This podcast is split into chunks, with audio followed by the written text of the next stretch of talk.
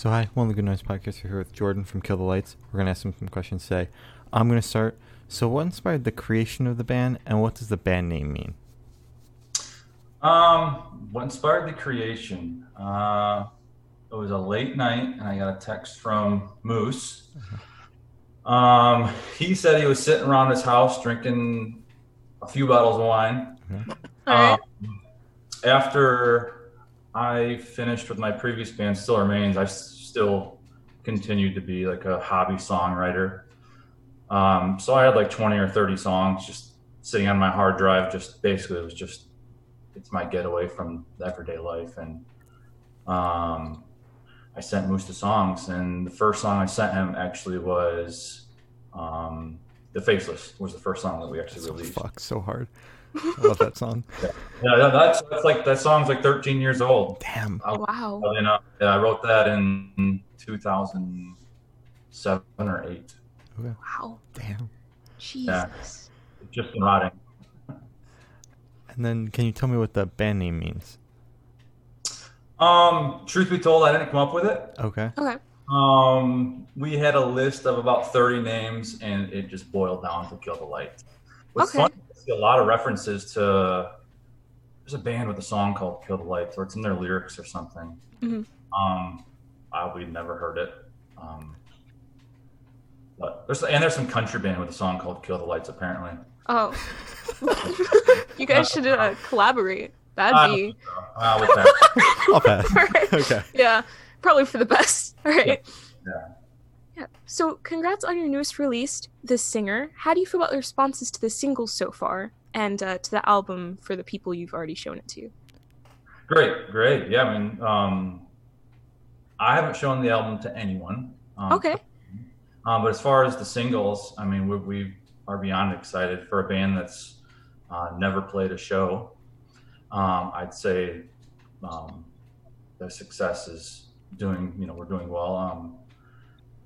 It's it's interesting because I mean, before I came from, you know, playing 200, 300 shows a year, um, and that's how you promote it. But now these days, it's just obviously online, um, and it's great. I mean, our first single that we released on our own um, has been streamed over half a million times, Wow.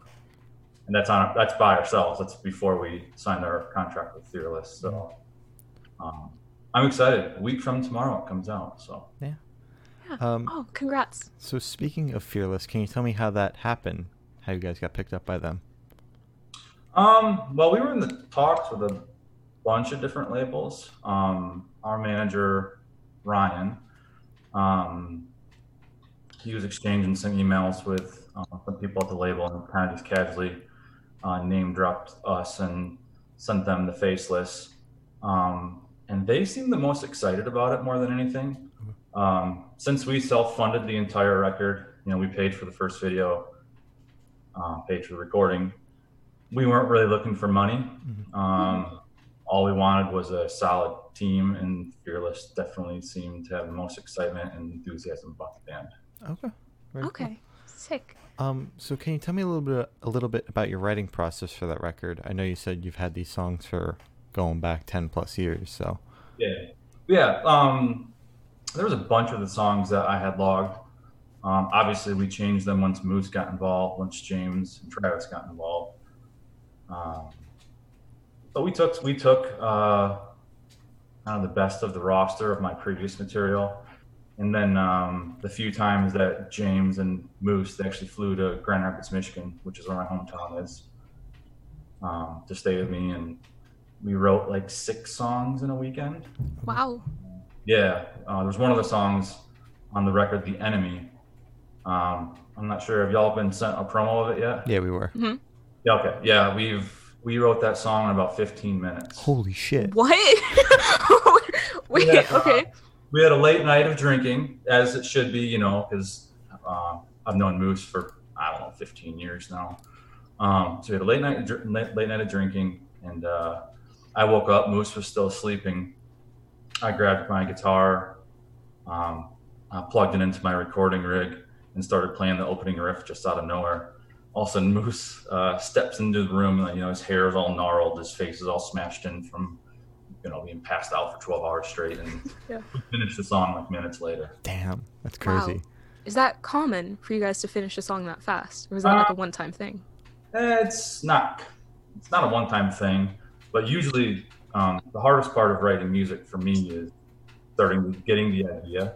Mhm. Um, as soon as you have that riff, you like that opening riff in that song. As soon as I have that riff, the song writes itself. Mhm.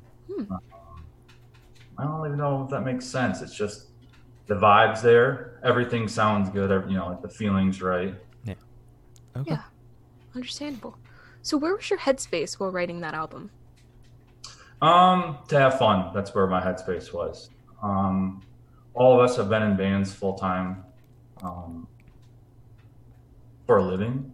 hmm Uh, once, once it, it, you know it gets serious and you're trying to not only have fun but make money and make a career out of it, you know, you you lose um, a massive aspect of your band. So this time around, that's why we didn't want. You know, we wrote and recorded a few songs. And we didn't want labels involved. We didn't want a manager involved. We wanted to simply have fun. Mhm. Write write some metal songs like we did when we were 18. Yeah. Okay. Um, so can you tell me a little bit about the name for the album, The Sinner? Is there any sort of like meaning behind that? Yeah, um, it's definitely a good James question because I didn't write all the lyrics. Um, but it's the whole thing. He writes a lot of dark lyrics. Like he'll write a song and I'll call a guy and say, "You know, are you okay?" You good Yeah, yeah. Um, but the whole thing is that we're all sinners. Whether you're uh, whether you believe in anything or not, I don't care if you do or you don't. Um, we all we're all sinners. And we all have that demon inside of us. Um,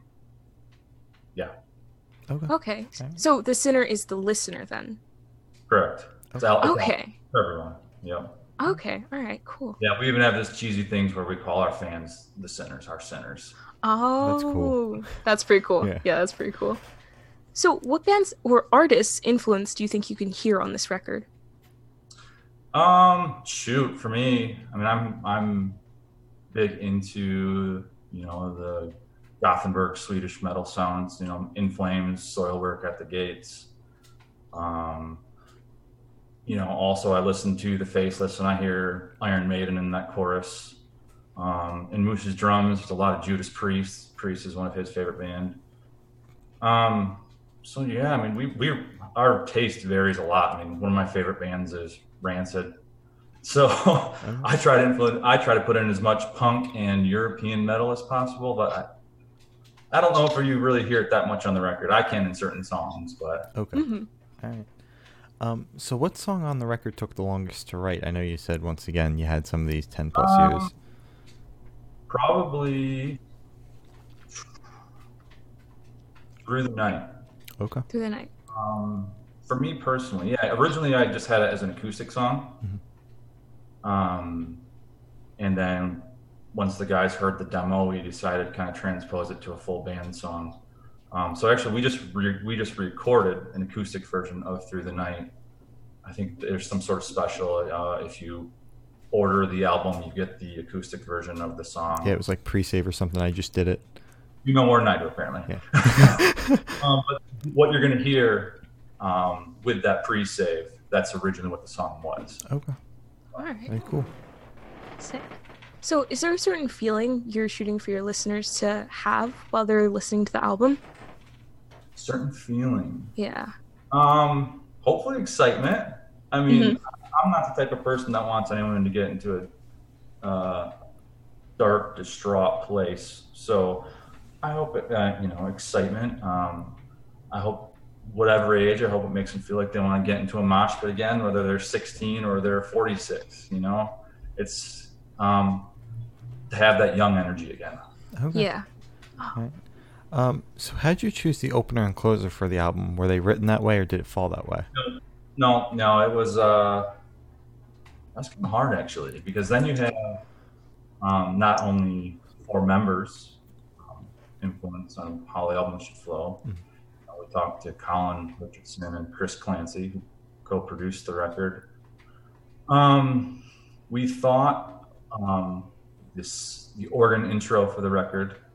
Um, uh, would just set the tone. I actually had organ on a few more songs, a few more of the songs on the record, but they just didn't quite make the mix.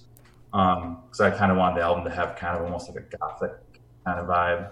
Um, um, and then the outro, uh, we kind of liked. We there was a we were debating on having the last song on the album um, as the intro, so we kind of wanted the outro of the album to also feel like the intro, if that makes any sense. Okay. Mm-hmm. All right, sick. So you guys are going on a UK 2021 tour. What can fans expect from your live performance?